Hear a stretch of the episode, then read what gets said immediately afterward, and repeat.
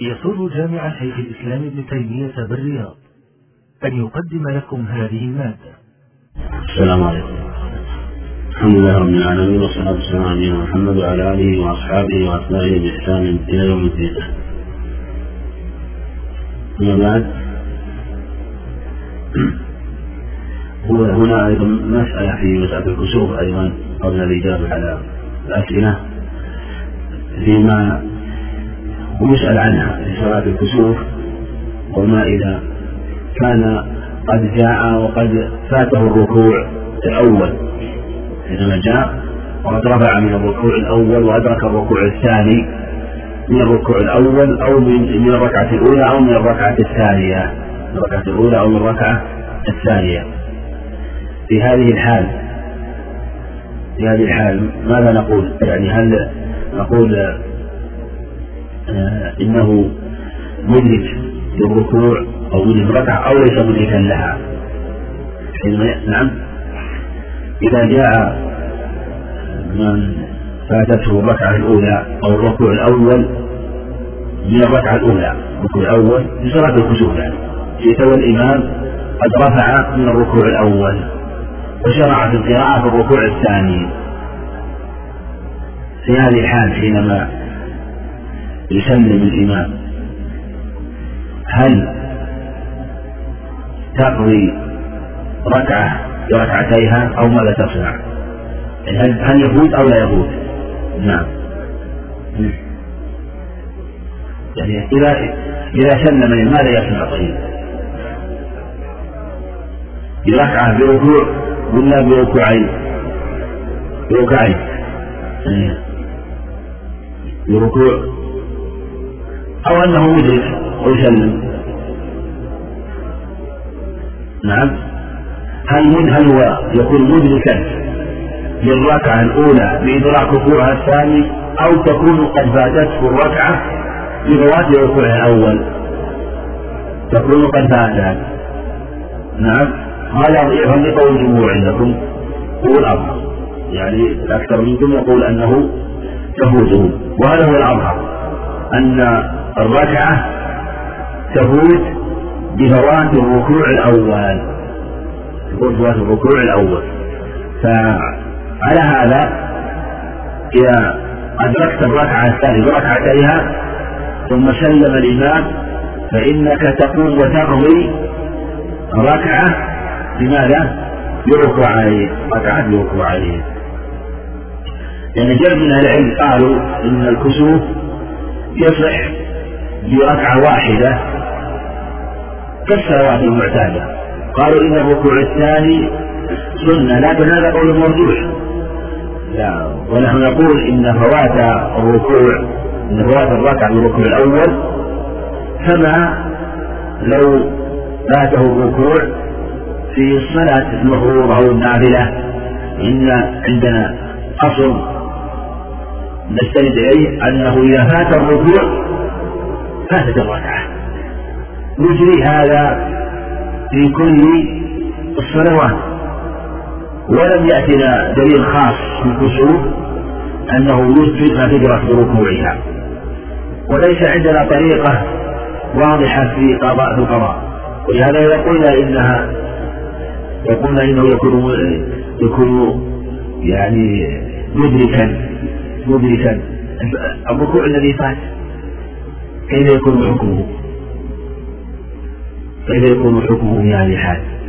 هل نقول مدرك بمعنى أنه يأتي بركعة واحدة أو مدرك أنه لا يأتي بشيء فوقع الخلاف في مثل هذا ونرجع إلى الأصل أنه إذا فات الركوع فاتت الركعة وهذا هو الصحيح في هذه المسألة كما تقدم نعم صلاة العيد ما هي تكبيرات تكبيرة الجواز هي سنة مستحبة. تكبيرات الزوائد هذه مستحبة. لأنها تكبيرات للقيام وهي بمعنى أنها تابعة للتحريم الأولى وجمهور العلماء إذا تكون على الاتفاق أنها سنة إنما تجبر بسجود السهو تجبر بسجود السهو ثبت في حديث عبد الله بن عمرو حديث عائشة أنه عليه الصلاة والسلام كبر سبع تكبيرات. الأولى وخمس تكبيرات الثانية تكبيرات جواز تكبيرة يعني ست تكبيرات بعد الإحرام. ثم إذا قام إلى الثاني كبر خمس تكبيرات سوى تكبيرة الانتقال. نعم. يقول إذا صلى الظهر السلام عليكم. وعليكم السلام ورحمة الله وبركاته.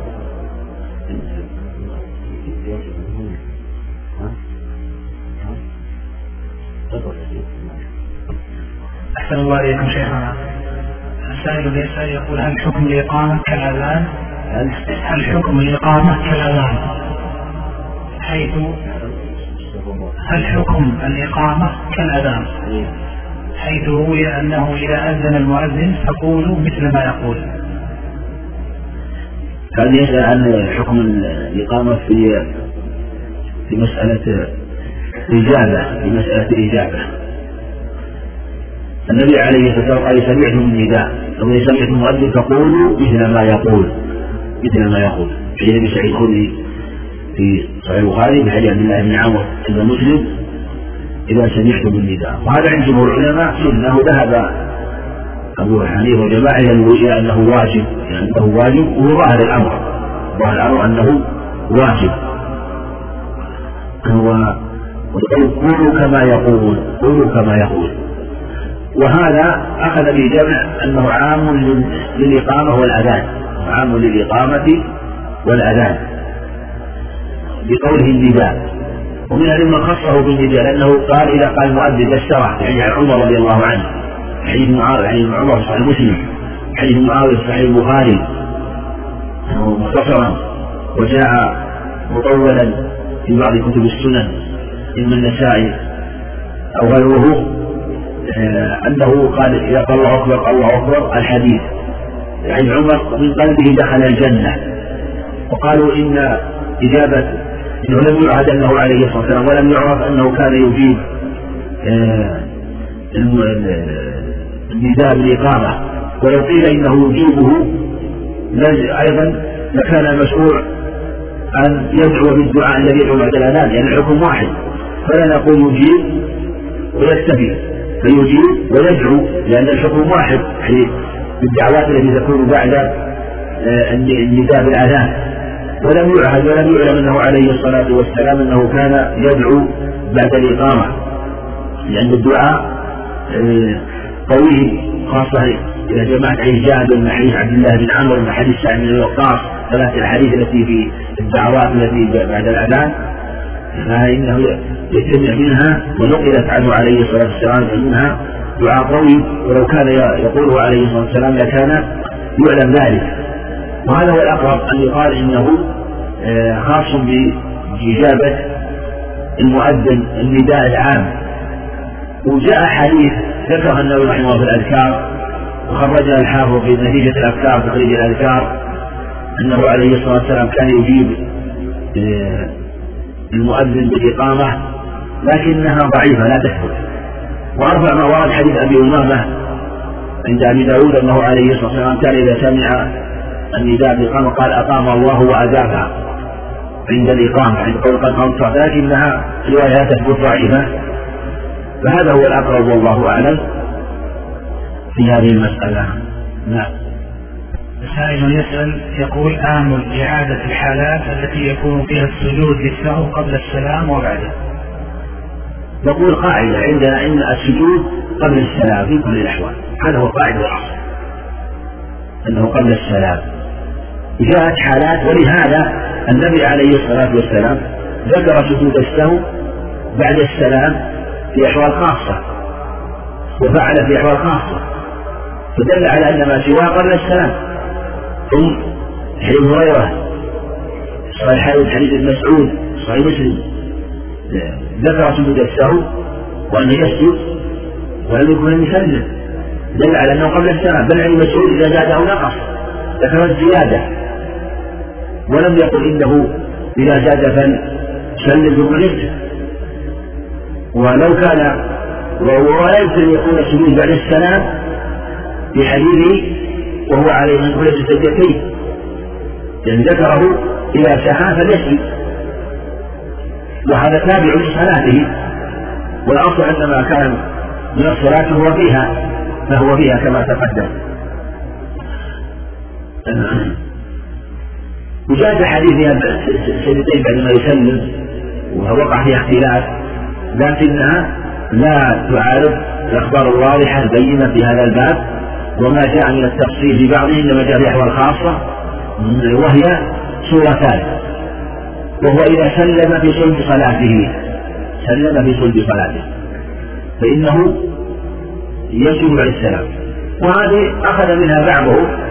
قالوا إنه لما سلم عليه الصلاة والسلام في حديث أبي هريرة في اليدين عن الإمام البصري لما سلم ثم أتى ثم سلم ثم سجد ثم سلم أخذوا من هذا أن أن السجود لزيادة السلام وأين أخذوا؟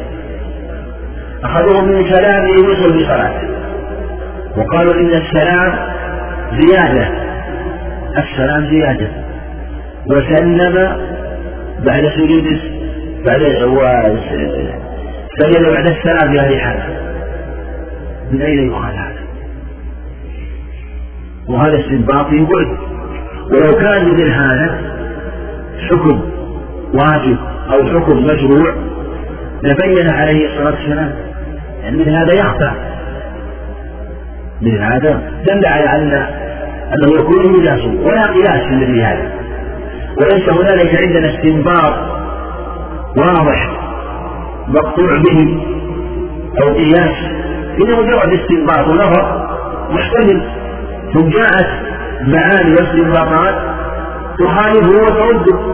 فالنبي عليه الصلاة والسلام قال في التحدي لحديث أبي سعيد الخدري ومعناه في حديث عبد الرحمن بن عوف قال عليه الصلاة والسلام فيما إذا شك في الثلاث الاربع الواحده والاثنتين قال فليجعلها واحدة فليجعلها اثنتين بالعقل ثم أمره بالسجود ولكن ثم يسلم أمره بالسجود قبل السلام بالسجود قبل السلام مع انه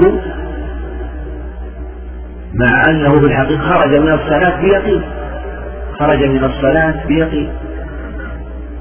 والسهو وسجود السهو زيادة. سجود السهو زيادة عليها.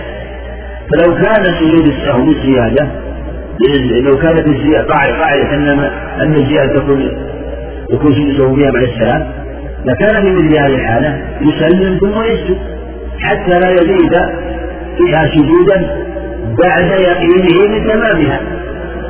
فهو عليه الصلاة والسلام جعل سجود السهو مع القطع بأنها تامة قبل السلام وجعل سجود السهو مع غلبة الظن أنها تامة بعد السلام. وكان مقتضى هذه القاعدة يكون بالعكس أن يكون سجود السهو حينما يلغي الشك ويبني على ما استيقن أن يكون سجود السهو بعد السلام لأنه قاطع بتمام صلاته وجازم بذلك ثم سجد للسهو قبل السلام. ولحال غلاظ الظن سجد بعد السلام عن ابن مسعود صحيحين لأمره عليه الصلاة والسلام فيتحرص ثم يتم عليه. ثم يتم عليه. وهو على غير الظن. مع أنه يجوز أنه أخطأ. فلو أن الإنسان قام إلى الركعة الرابعة في صلاة الظهر وحصل عنده شك في هذه الركعة. لكن يغلب على ظن أنها الرابعة. ويحتمل احتمال ضعيف عندها أنها ماذا؟ الثالثة. أليس احتمال أن الثالثة وارد ولا لا؟ وارد لكنه عمل بغلبة ظنه. فالنقص أو احتمال النقص وارد. ومع ذلك سجد للسهو بعد السلام.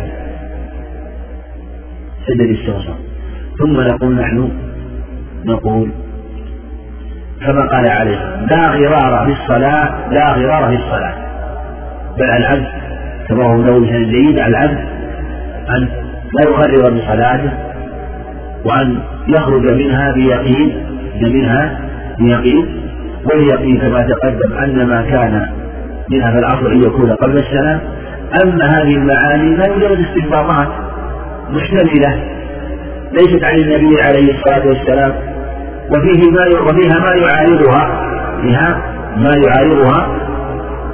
ثم النبي عليه الصلاة والسلام علل سجود السهو قال إن كان صلى تماما إن كان صلى خمسا شفعنا له صلاته وإن كان صلى تماما كان ترغيما للشيطان.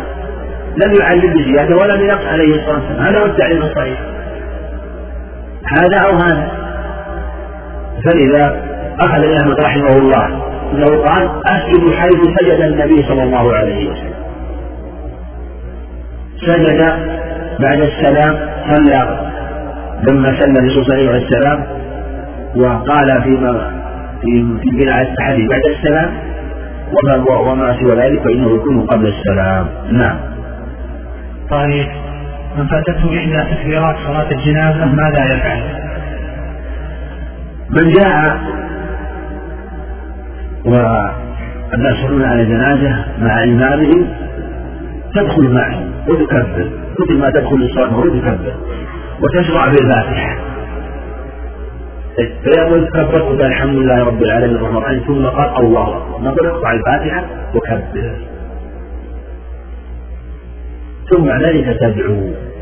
كما لو كنت تصلي الصلاة المفروضة فجئت وهي قائمة فقلت الحمد لله رب العالمين. ثم ركع فإنك تركع. وإذا ركع فاركعوا فالجنازة من باب أولى. إذا كانت الفاتحة يسقط تمامها في صلاة الفرض مع أنها واجبة. فصلاة الجنازة من باب أولى لأن بعضهم قال أن الفاتحة سنة. اختار تقي الدين لكن صار أنها واجبة. صار أنها واجبة. لكن القصد من هذا أنه آه، إذا كانت إذا كان يتابع إمامه في حال تكبيره ركوعه في صلاة الرب فمن جهاز أولى.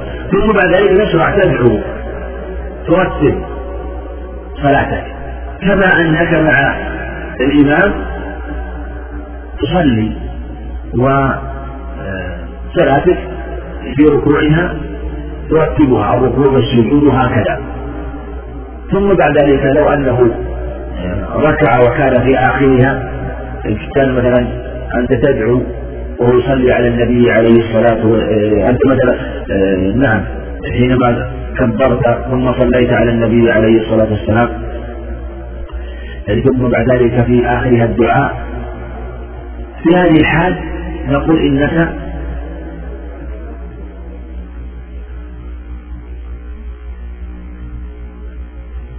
نقول إن هذا هو الواجب. هذا الواجب. أنك تتابعه فإذا أدركت معه مثلا تكبيرتين كبرت الأولى التكبيرة الأولى ثم قرأت الفاتحة ثم كبر في هذه الحالة إذا ما أمكن لك الإتمام وكبر ثم سلم أنت أدركت تكبيرتين معه اختلف العلماء في التكبيرتين الباقيتين ماذا تصنع؟ ماذا تصنع؟ هل تكبر متواليا كما هو مشهور من محمود رحمه الله أو تكمل صلاتك كما لو كنت مدركا لها الصحيح أنك تكمل صلاتك قول النبي عليه ما أدركتم فصلوا وما فاتكم فأتموا تكمل فلو كنت فإذا كبرت للثالثة إذا كبرت للثالثة فإنك تدعو. ولو رجع بالجنازة على الصحيح أو الرجاجة تدعو. ثم بعد تكبر رابعا ثم تسلم. بقول ما لكم فصلوا وما فاتكم فأتموا. ولقوله عليه الصلاه تحريمها التكبير وتحليلها التكبير فهذه العمومات تدخل فيها صلاة الجنازة. والجنازة بالإجماع تحريمها التكبير وتحليلها التسليم. هذا هو صواب هذه المسألة. نعم.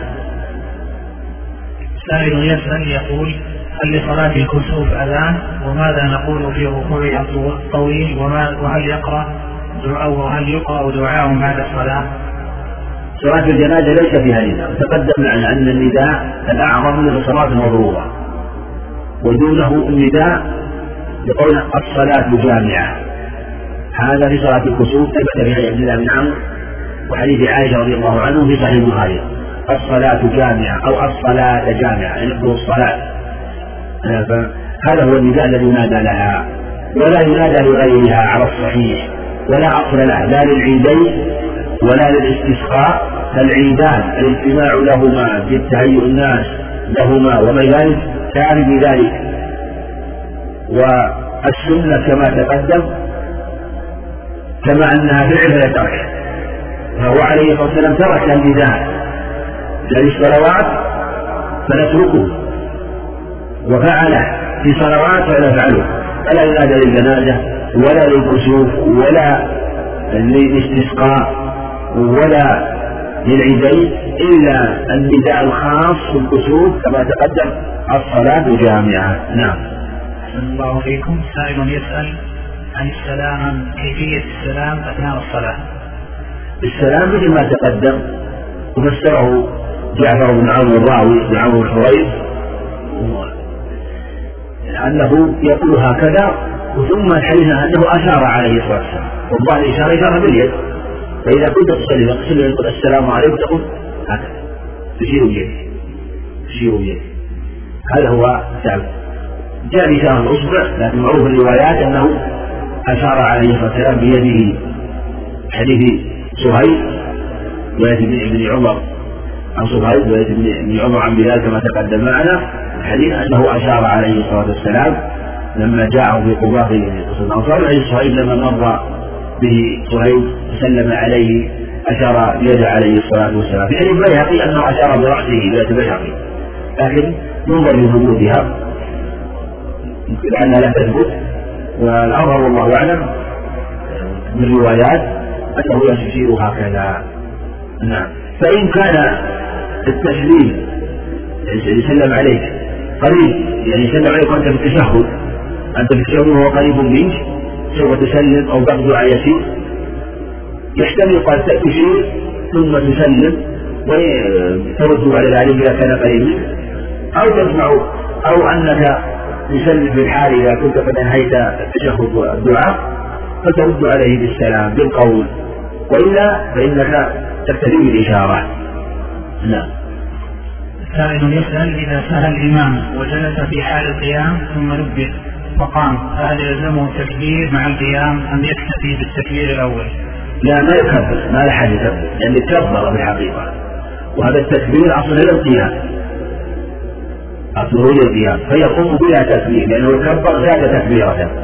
تكبيرة وغاية الأمر أنه كبر وجلس ولهذا يدل عليه أنه عليه الصلاة والسلام في رواية ابن حميد في صحيح البخاري لما جلس الاستراحة وعليه الصلاة والسلام كبر ثم جلس ثم قام. والاستراحة إذا أراد أن يقوم يقوم ثم يكبر وهو جالس الاستراحة. ثم يقوم بلا تكبير. مع ابن حميد أيضا.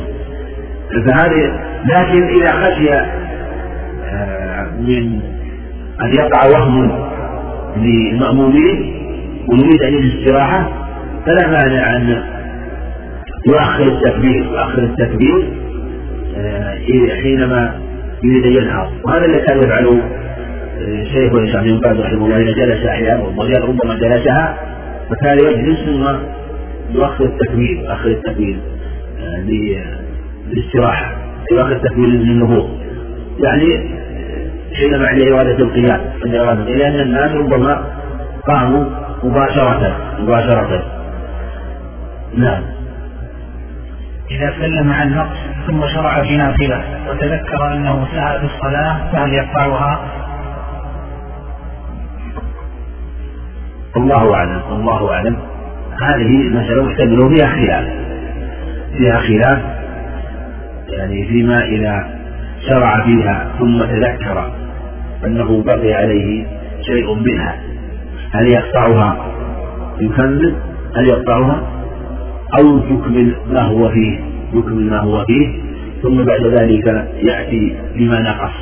هذا محتمل محتمل وهذا يشبه من تذكر صلاة فائدة وهو في حاضرة. في حاضرة. ماذا يصنع؟ هل في خلاف على أقوال؟ قيل يجعلها نافلة. أو قيل إنه ينصرف منها ينصرف منها. ينصرف منها. وقيل يجعلها نافلة حتى يرتب بين الصلوات يرتب بين الصلوات لأن تلك سابقة على الحاضرة. وقيل يتمها. قيل يتمها. يعني يتم التي هو فيها ثم فرق بينما إذا ضاق الوقت. قالوا يتذكر صلاة فائتة. وقد شرع في حاضرة. إن كانت الحاضرة ضاق وقتها. لم يبق إلا مقدار أن يصليها. هذا لا إشكال أنه يتم الحاضرة ثم يصلي الباقي لأنه لو قيل أنه إنه ينصرف منها لازم أن تفوته صلاتان. الحاضرة تفوت لأن يخرج وقته. والفائدة قد فاتت التي قد سبقت. والحاضرة أحق بالوقت. وحقها مقدم. حقها مقدم. وعلى هذا إذا كان إذا تذكر حاضرة إذا فائدة في حاضرة فالأظهر والله أعلم أنه لا يسلم منها ولا يقربها نافلة يتمها ويسقط الترتيب في مثل هذه الحال يسقط الترتيب في مثل هذه الحال ثم يصلي الفائتة.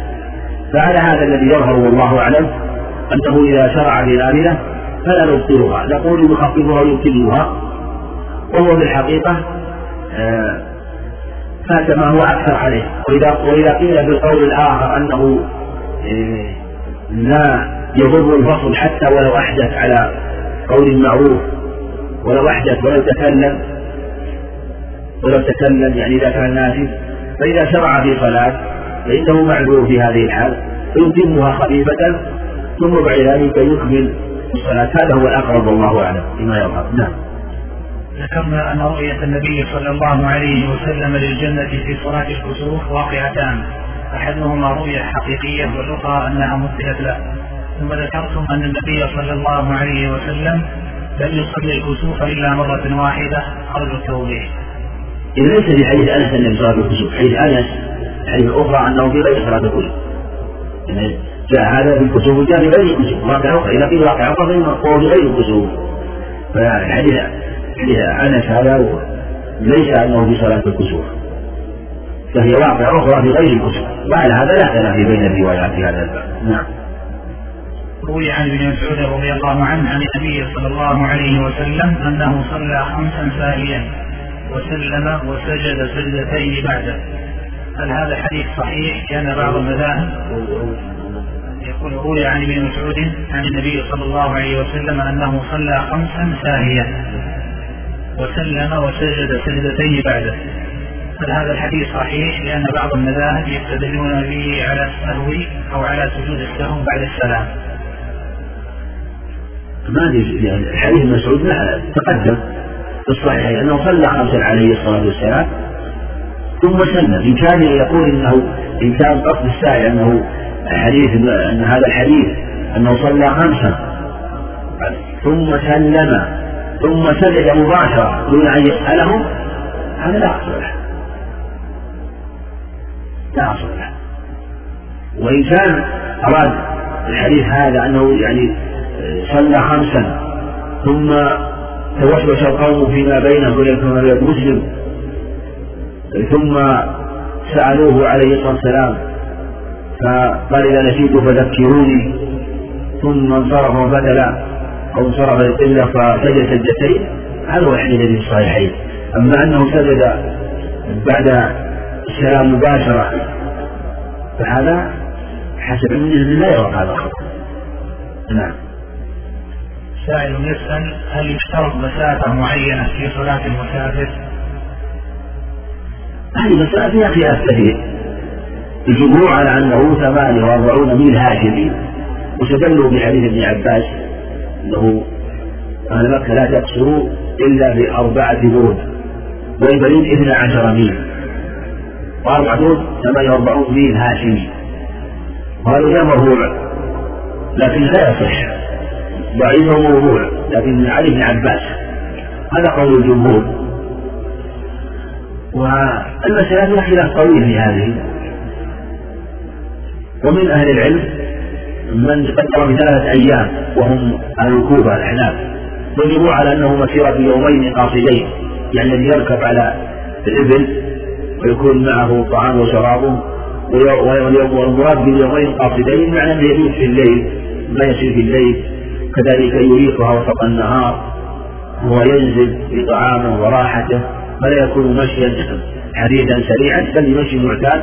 هذا في الغالب تسير الإبل وتقطع بالمسيره في يومين تقطع 48 ميل هاشمي وهذا الحقيقة لا دليل عليه ولم يعرف أن النبي عليه الصلاة والسلام كان يقدر المسافات بالاميال ولا يمكن أن يقال إن تقدير المسافات بالاميال التي يكون حدا محدودا حتى إن بعضهم قال إنه تحديد وأن هذا الحد هو الواجب.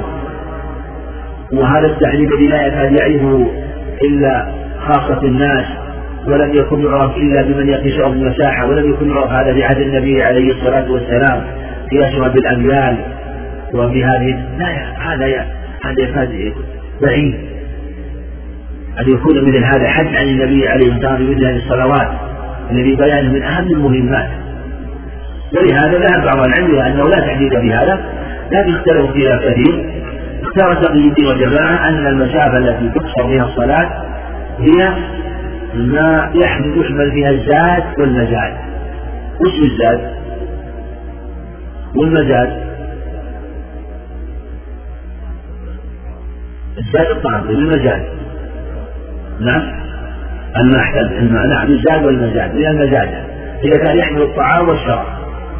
من المزادة فقالوا إنه إذا كان آه، يحمل آه، طعامه وشرابه.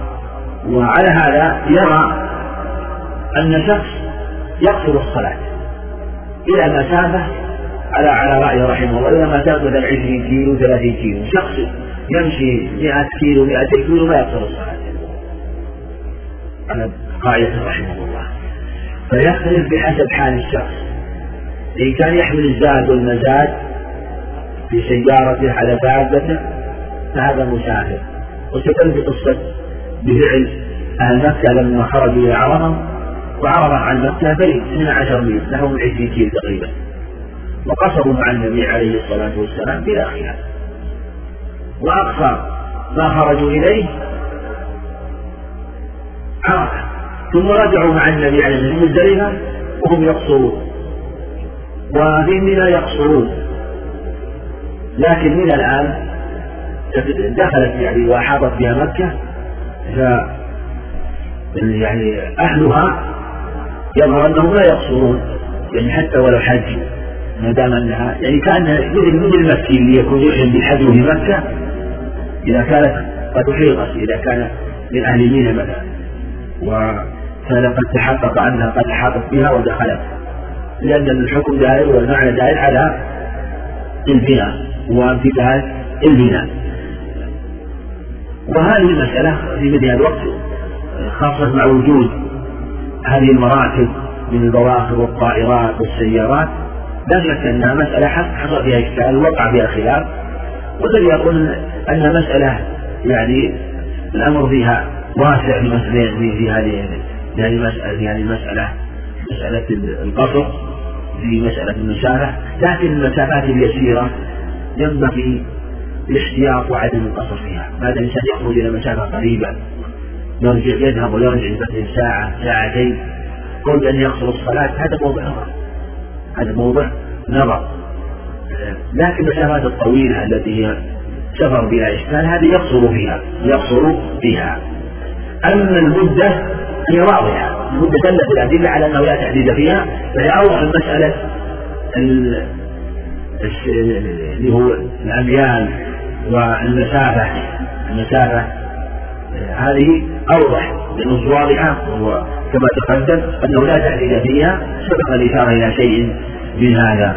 وجاء من هذا خلاف. معروف ذكر التقي الدين ونقع عن الصحابة. بعضهم فرق من الانتقال من إقليم إلى إقليم. يعني إذا كان إذا كان مثلا انتقل من إقليم إلى إقليم فهو مسافر. إن كان انتقل من من قرية إلى قرية تابع من تسمى محافظة الآن.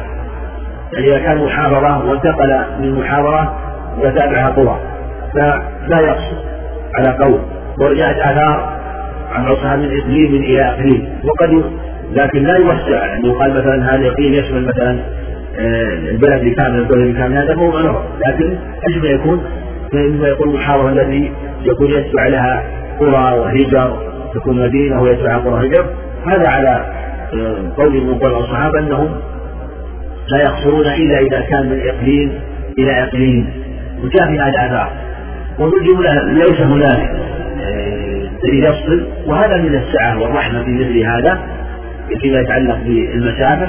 وإذا أشكل الأمر فالأصل واليقين هو وجوب الإتمام وجوب الإتمام فيما يتعلق بالمسافة. نعم. أحسن الله عليكم. ما حكم قضاء من ترك الصلاة عمدا حتى خرج وقتها؟ تقدم أن الصحيح أنه لا قضاء عليه وأن عليه التوبة. الواجب التوبة هذا هو الصحيح في هذه المسألة وسبق في غير شيء من هذا.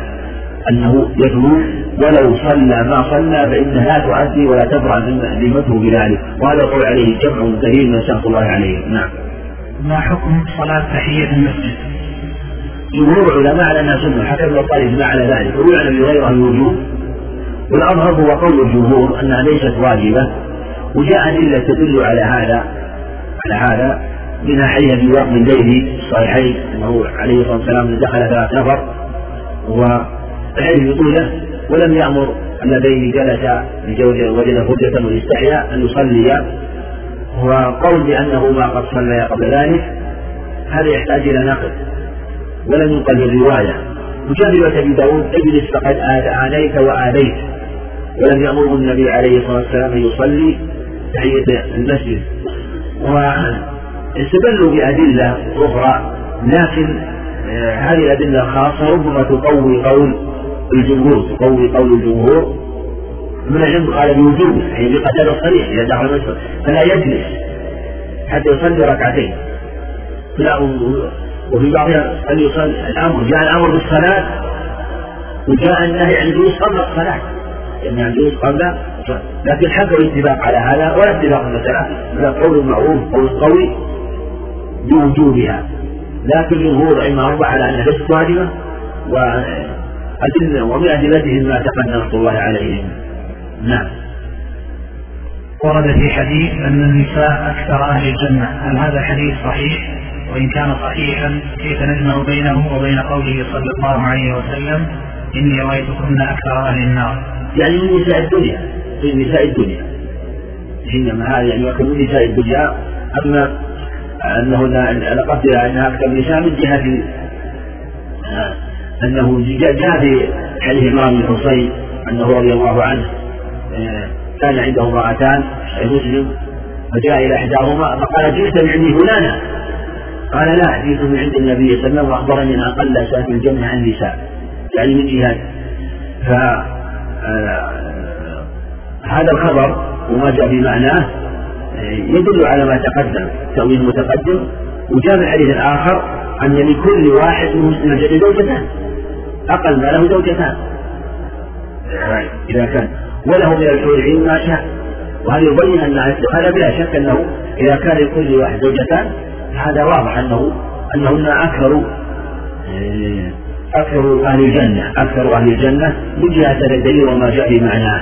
وجاء رواية أخرى في أن له سبعون من الحور العين روايات وأن الشهيد زوج سبعين من الحور العين في خصوص بعض أهل الجنة. هذه ما المعنى تدل على ما تقدم. لا أنه جاء نص عن النبي عليه الصلاة والسلام بهذا إنما من جهة النظر المصري جاء في هذا الباب. حديث غير متقدم في الصحيحين. نعم. الحديث الآخر يشهد له أنه ليس في الجنة أعجب. ليس في الجنة أعجب. نعم. ذكرتم في درس اليوم أنه لا يجوز إسقاط نص بواسطة قياس ومن ضمن حظكم باعتبار خيرية فروق النساء الأولى إذا انعزلت عن الرجال القياس على تسبيح عائشة رضي الله عنها عندما سئلت وهي في الصلاة في بيتها أرجو التوضيح. نعم. مثل ما تقدم. مثل ما تقدم. لأن لأن لأن هذا ليس قياسا يعني أنا أنا أنا أنا أحب من الأخ الذي حينما يريد أن ينتبه لإراده. لا يريد إراده ولا ينتبه له. هذا الحقيقة ليس قياس هذا نص. يسبح في الصلاة ما قسنا نحن نقلنا نصا. هي النبي قال التسبيح للنساء. وهي الآن هل نقل قياسا أو أخذنا نصا؟ أخذ نص أن سبح في الصلاة. سبحت في الصلاة. ما أخذنا قياس نص ليس في الصلاة خارج الصلاة وقلنا يفهم منه أن التسبيح للنساء مشروع في الصلاة إذا انعزلنا بدلالة القياس من هذا النص. إنما قلنا في حديث عائشة أن سبحت وهي في الصلاة. يعني ما طبقت ظاهر الحديث فليسبح من نابه شيء فليصفق النساء. أن عائشة لما نابها الأمر تقول أنها ماذا؟ لا أن تصفق لكن ماذا فعل فيها؟ سبحت هذا نص ليس قياس. أريد من أخ السائل أن ينتبه إلى مثل هذا وأن يفطن حتى لا يلتبس عليه الأمر. وهذا قرر الدلالة به أنه في عهد النبي عليه الصلاة والسلام والوحي ينزل كما قال جابر رضي الله عنه بعد حديث سعيد الخدري كنا نعزل والقرآن ينزل هذا في الصحيحين. مسلم فبلغ النبي صلى الله عليه وسلم وفي الآخر ولو كان شيء ما علنها عنه القرآن. وأخذ العلماء من هذا أن تقدير الوحي ما بعث بعهد النبي عليه الصلاة والسلام فإنه يكون حقا خاصة ما في بيته عليه الصلاة والسلام. والذي في بيته آيات الله واذكرن ما يتلى في بيوتكن من آيات الله والحكمة. فلا يتلى في بيته عليه الصلاة والسلام إلا الكتاب والحكمة وهي السنة. نعم. سائل يسأل إذا لم يتذكر الإمام أنه غير متوضئ. وهو في التشهد الأخير أو إذا لم يتذكر الإمام أنه غير متوضئ نعم. وهو في التشهد الأخير هل ينصرف من الصلاة؟ نعم هو الواجب. يجب عليه ينصرف. ويأخذ بأنفه مثل ما تقدم في الصحيح أنه إذا أحدث أحد المصلى فليأخذ بأنفه ثم لينصرف. فهذا فيما في من أحدث أو في من سبقه الحدث إذا كان من أحدث إذا كان من أحدث ينصرف كيف من سبق من من, من كان محدثا في الأصل من باب أولى ما يجوز. يجب عليه. ولا يجوز له ذلك. ينصرف من صلاته ولكن يولي كأنه قد خرج من أمره شيء. فيقدم من يكمل منهم الصلاة في التشهد حتى التسليم. نعم. المسافر الذي دخل في صلاة المغرب وهو يريد أن يصلي العشاء ماذا يفعل؟ إذا كان دخل صلاة إذا يصلي المغرب قبل يصلي العشاء قصرا. في هذه الحالة نقول آه، إذا سلم الإمام كمل الركعة الجمهور لا يرون صحة هذه الصورة ولا يصح الاقتداء بالإمام آه، في مع اختلاف النية واختلاف الهيئات والصحيح أنه لا بأس بذلك وتصلي إذا جئت والإمام يصلي العشاء. في هذه الحالة وخاصة إذا كان الركعة أدركت منه ركعة فأكثر ليس في آخر صلاته تدخل معه تدخل معه. ثم إذا سلم ركعتين تكمل. كنت أدركت واحدة تكمل اثنين أدركت اثنتين تكمل واحدة. وهذا وصف حديث جابر في قصة معاذ وأخبار أخرى حديث ابن الأسود في صلاته مع قول النبي عليه الصلاة والسلام لما جاء ابن الأسود والنبي يصلي بمنى فلما سلم قال ثم تصلي قال فقد صلينا بنحالنا قال صليتما بنحالكم ثم أتيتم مسجد الجماعة فصليا فإنها لكما نافلة. هذا عند أبي داود وغيره أما الحديث الآخر عند أبي داود. فإنها لكم تطوع. فتلك تطوع هذه. فتلك تطوع. وهذه فريضة ضعيف ضعيف ومشابه مخالف الخبر الصحيح. وفيه أنه أنه آه، أمر من يصلوا الصلاة النافلة خلفها. خلف النبي عليه الصلاة والسلام في النية. وإذا كان آه، يجوز هذا جاز هذا. فالمقصود أن التي دلت على هذا هو هو التفريق بين اختلاف الهيئات وإثبات تختلف هيئات ودراسة لا تختلف هيئات مثل العصر قبل العصر دون المغرب قبل العشاء كله لا دليل عليه. جاز هذا جاز هذا وأمر أعظم والنبي عليه الصلاة والسلام إنما أمر الائتمام فلا تختلفوا عليه. إنما يعتم به هو لا يختلف عليه يوافقه كبر وكبر يركع إذا ركع هذا الخلاف الذي نهى عن النبي عنه الذي دل عليه النص. أما اختلاف النية لم يأتي بل جاءت السنة دلت على أن اختلاف النية لماذا لا يؤثر؟ في صلاة الخوف والصلوات التي في حديث جابر وقصة معاذ وغيرها. ثم أيضا غاية الأمر لو فرض لو فرض أنه لو قيل إنه يجب اتفاق النية في مثل هذا ولم تفويت الجماعة. إنسان جاء والناس صلوا جماعة. ولم يجد إلا هذه الجماعة مثلا. ثم نقول لا تصلي تصلي وحدك ولا تصلي معه وكافر يقول النبي عليه الصلاة والسلام أوجب صلاة الجماعة. صلى صلى صلاة الجماعة. بصلاة الخوف؟ مع توفيق أمور عظيمة. لو فعلها في حال الاطمئنان والاستقرار لبطل الصلاة إجماعا في بعض الصفات. صلاة كل هذه تحقيق صلاة الجماعة. أمر صلاة الجماعة أمر مهم. المقصود أن هذا القول قول جيد ومقتضى وهو أيضا مقتضى اختيار تقي الدين جده المجد رحمه الله وهو قول قول الشافعية أو قول عندهم. رحمة الله عليهم نعم. سائل يسأل ما حكم إلصاق الكعبين في الصلاة؟ هذا الحديث النعمان بشير وحديث أنس.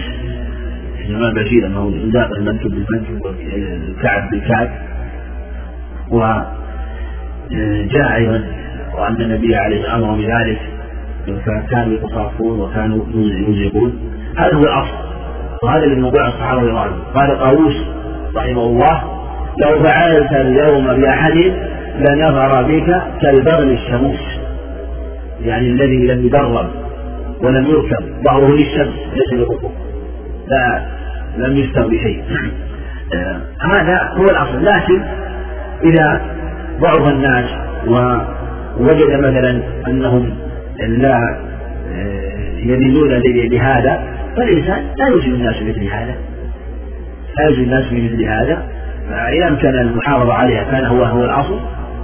وإلا فيصار ويكون فيه التقارب ويكون فيه آه، يعني تفريق بين قدميه خاصة أن بعض الناس ربما فرج يعني بعض الناس ربما إذا صلى فرج بين قدميه ولم تكن على وجه فتنة هذا خلاف السنة. وربما بعضهم مثلا باعد بين قدميه وبعد بينهما حتى يقرب منها هذا لا خلاف السنة. بل السنة تدريه إليك أن تفعل السنة فإن فرط فيها هو مفرط. لكن لا تترك السنة أنت في أن تفرق بين قدمين حتى تقرب منه. لكن أن يكون آه، قدمك وعقبك على شمس الكتف على شمس الكتف. ويدنو من عن يمينك ومن عن شمالك. هذا هو المشروع. هذا هو المشروع. والصلاة بنيت على مثل هذا على مثل هذا العمل العظيم. فلا والمعنى أن يصفها. ولهذا في في حديث ابن الزبير صف بين قدميه عليه الصلاة والسلام. صف أو قال صف قدميه من السنة. صف قدميه وليس صف الإزار إزار أما حديث أنه المراوحة من السنة حديث السنة ضعيف المراوحة. يعني أن يراوح يتكئ على هذه ويرخي هذه. هذا ضعيف ابن عبيد عن أبيه وهو ضعيف الحديث والصواب صفهما لكن الصف ليس المراد الإلزام أن تكون مصفوفة معنى على شمس المنجم نعم. ويبقى الحال المناخ يقول عليه الصلاة والسلام. نعم. قوله تعالى وإذا قرئ القرآن فاستمعوا له وأنصتوا حكى الإمام أحمد الإجماع على أنها في الصلاة. وشيخ الإسلام رحمه الله يرى أنها قراءة المأموم مع الإمام في الجهرية. أو في التوجيه المسألة فيها طول كثير ولا يمكن بسط الكلام فيها وسبق الكلام من هذا أما أنها نزلت في الصلاة هذا موضوع نظر. والله أعلم لم يعني ينظر. هل ثبت هذا لم حد علمي لم ينقل شيء شيء واضح في الصلاة. ولو بلغ أن نزل في الصلاة فنقول غاية الأمر تكون عامة. تكون عامة. خص منها قراءة فإذا قرئ القرآن في الصلاة خلف الإمام فإن فإنك تنصت فيما سوى الفاتحة. إذا قرأت الفاتحة تنصت ما سوى ذلك فيكون عاما مخصوصا. غاية الأمر لو ثبت هذا لو ثبت هذا لأن صريحة تقدمت حديث عبادة الصامت برواياته والأخرى يقول نص في هذا الباب. نص الصورة المسؤول عنها. أما شيخ الإسلام لهذه الرواية فهذا في نظر. كأنه اطلع على الطرق رحمه الله. الطرق واضحة وجيدة. وضعف هذه الرواية عند أبي داود وغيره. الإشارة إليها. وأنهم كانوا يقرؤون لما تقرؤون في بشر قال لا إلا بأم القرآن فإنه لا صلاة لمن لم يقرأ. ثم هو مقتضى الأخبار الأخرى لا صلاة عام سبق أن في جميع الصلوات كلها. لا تجزئ إلا الأخرى تقدم إشارة إليها غير صحيحة. هذا هو الأمر في هذه المسألة؟ نعم. لو وعدتم محل الإشارة باليد تشهد. الإشارة مثل ما تقدم أنه يكون إما يحلق حلقة؟ أو يضع إبهامه في أصل السبابة أو يضع الإبهام على الوسطى؟ يضع الإبهام في أصل الوسطى؟ أو يضع الإبهام على على الوسطى؟ أو يحلقها مع الوسطى؟ هذه كلها روايات ثلاث. وجاء رواية أخرى حديث بن زبير حديث ابن عمر. الظاهر أنه بسط كفه والجمهور قالوا إنها لفظ مطلق مقيد برواية أخرى لأنها رواية واحدة مخرجة واحد فتقيد بها والقيد كما تقدم جعلها رواية واحدة. هذا من قال قبر أراد أن السبابة مقبوضة يعني ليست منشورة أن أن السبابة أن الوسطى ليست منشورة. ليست منشورة يعني أنها مقبوضة وهو يعني من ومن قال حلق حلقة أو قال وضع ذلك يعني من قال حلق حلقة أراد بذلك إما أنه أنه جمعها معها إما أنه على رأسها أو مضمومة إليها. ومن قال أيضا كذلك أنه وضعها بأصلها عقد عقد ثلاثا وخمسين عقد ثلاثة وخمسين على مثل هذا. أراد أنها ليست معهن يعني وسط هي ليست مضمومة تماما ولا منشورة تماما فيمكن أن يقال إنها منشورة أو مضمومة وهذا التأويل فيه نظر كما تقدم كما تأول بعض الروايات الأخرى في مشهد الربع والأمر والله أعلم أنها مواضع على حسب اختلاف الروايات. نعم. إذا انتهى الناس قبل انتهاء الكسوف هل يلزم إقامة صلاة ثانية؟ مثل ما تقدم أنهم إذا صلوا فمن إحدى الصحيحين صلوا وادعوا حتى ينكشف ما بكم. فإذا فرغوا من الصلاة يدعون الله عز وجل في مساجدهم أو في بيوتهم يتصدقون ويكثرون من ذكر الله عز وجل. نعم. ما حكم صيام يوم السبت منفجدا؟ حديث صلى الأظهر والله أعلم أنه لا يصح هذا الأخر لأنه مضطرب سنده قرته مخالف الأخبار الصحيحة. وروي عن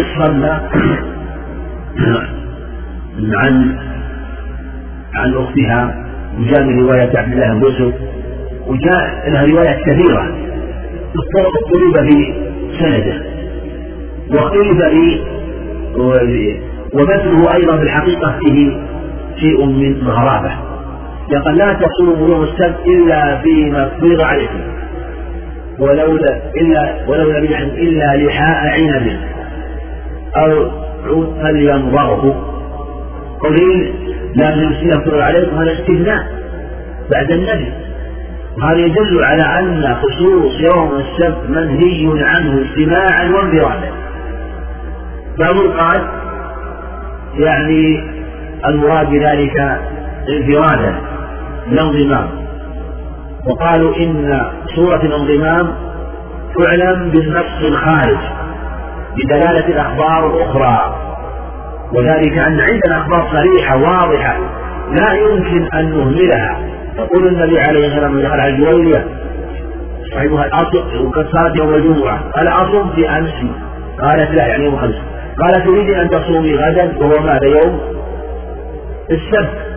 قالت قال فأفطري فأفطري فأذن لها بصوم السبت قالت تصومي. هذا صريح في أن يوم السبت لا بأس بصومه. كذلك أيضا الأيام البيض. أيام البيض مشروع صومها. صام.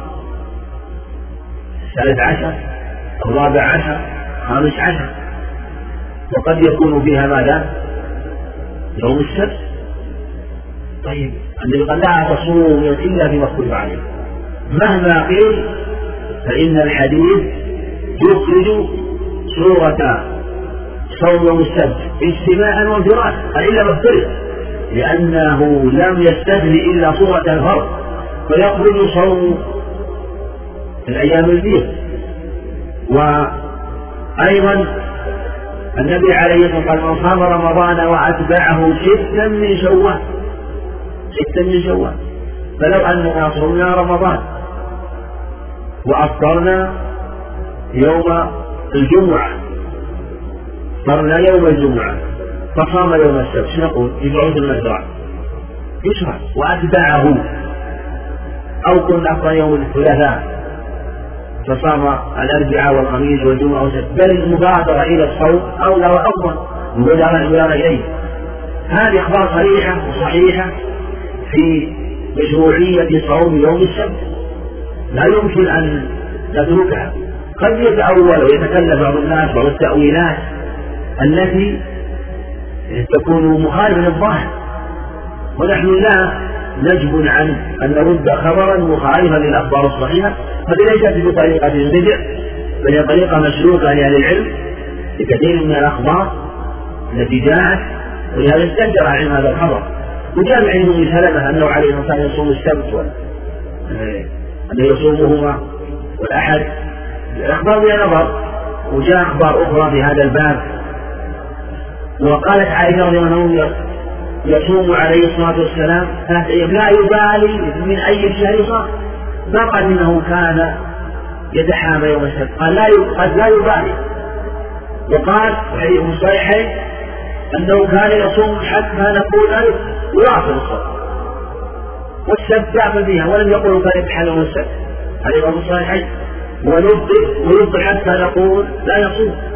على وكلهم صحيحين وداخل فيها يوم السبت بلا إشكال. هذه الأخبار كلها تدل على أن هذا هذا الخبر من جهة متنه فيه نكارة لكننا نقول على فرض صحته يحمل على أن المراد بهذا سورة الانفراد. سورة التخصيص انفرادا لا يقصد. أما سورة الانفراد فلا بأس بها ويكون مفهوم من النصوص الأخرى. وإن كان ظاهر النص أنه مطلق ظاهر النص أنه لا يصاب مطلقا. وضم إليه يوم أو لم يضم إليه. يوم نعم. إمام يصلي بالناس صلاة المغرب. فظن أن الصلاة سرية فأسر في الركعة الأولى ثم انتبه وجهر في الركعة الثانية وماذا عليه؟ على سجود ليس بالإسراء لأن النبي يعني قال زاد أو نقص. والإسراء نقص. إسراء نقص. وقال عليه الصلاة والسلام كذلك إذا يأتي شيخ أحدكم تقول كتب فلا يدري كم صلى. وهذا وإن كان في ركعات لكنه يدخل في عمر حديث السهو لو الآخر من كل سهو سجدتان حديث ثوبان أو حديث عبد الله بن جعفر أو هما جميعا عند أبي داود. وهذا يشمل في أيضا ترك القراءة. لكن السجود هنا ليس واجب مستحب. لأن القاعدة أن سجود السهو يجب لما يجب لما كان واجبا. لما كان واجبا يعني مثل آه، الأوسط ومن تشبيه الركوع والسجود على قول أحمد الجماعة خلافا للجمهور في أنه سنة في الركوع والسجود ويستحب لما يستحب يعني إذا كان لو تركه أصلا لا شيء عليه فإذا تركه سهوا فإنه لا يجب له سجود السهو. بخلاف ما إذا ترك القراءة عمدا. يعني لو ترك الإنسان قراءة عمدا لو أنه يعني أسر عمدا أسر عمدا أو جهر في السرية عمدا. فالأظهر أنه لا يجب السهو هذا القاعدة في هذا الباب. يعني فرق بين السهل والعامل من ما يدري كما تقدم في تاريخ الصلاة أحكام الشريعة فرقت بين السهل والعامل لو كان لو جهر عمدا أو أسر عمدا في هذه الحالة لا يأتي بترك الإسراف أو لترك الجهر إنما يكون بالسهو نعم. إذا قام المسبوق بعد سلام الإمام هل يرفع يديه بالتكبير؟ الله أعلم. هذه مسألة فيها خلاف. مسألة ما إذا قام من التشهد هو هل يرفع؟ هل يرفع ينظر إن كان قيامه هذا من قيام هو أصل في حقه مثل القيام الأوسط من الرباعية والثلاثية. هذا لا إشكال أنه يرفع. وإن كان الجلوس جلوس متابعة فهو نظر وإن كان يتبادر أنه لا يرفع. المتابع لا يرفع. وقد يقال إنه يرفع من عمل الادله أنه عليه الصلاة والسلام كان إذا قام من الركعتين. وقد يرد وهو أظهر ان يقال إذا قام من الركعتين. وهو الجلوس الأوسط. ولأنك قد في الحقيقة حين نقول انك ترفع. إذا كنت قد وافقت في الركعتين مثل جئت وهو في الركعة الثالثة من الرباعية. فصليت ركعتين ثم جلس للتشهد الأخير وهو بحقك التشهد ماذا؟ الأوسط. فإنك تقوم ترفع إليك.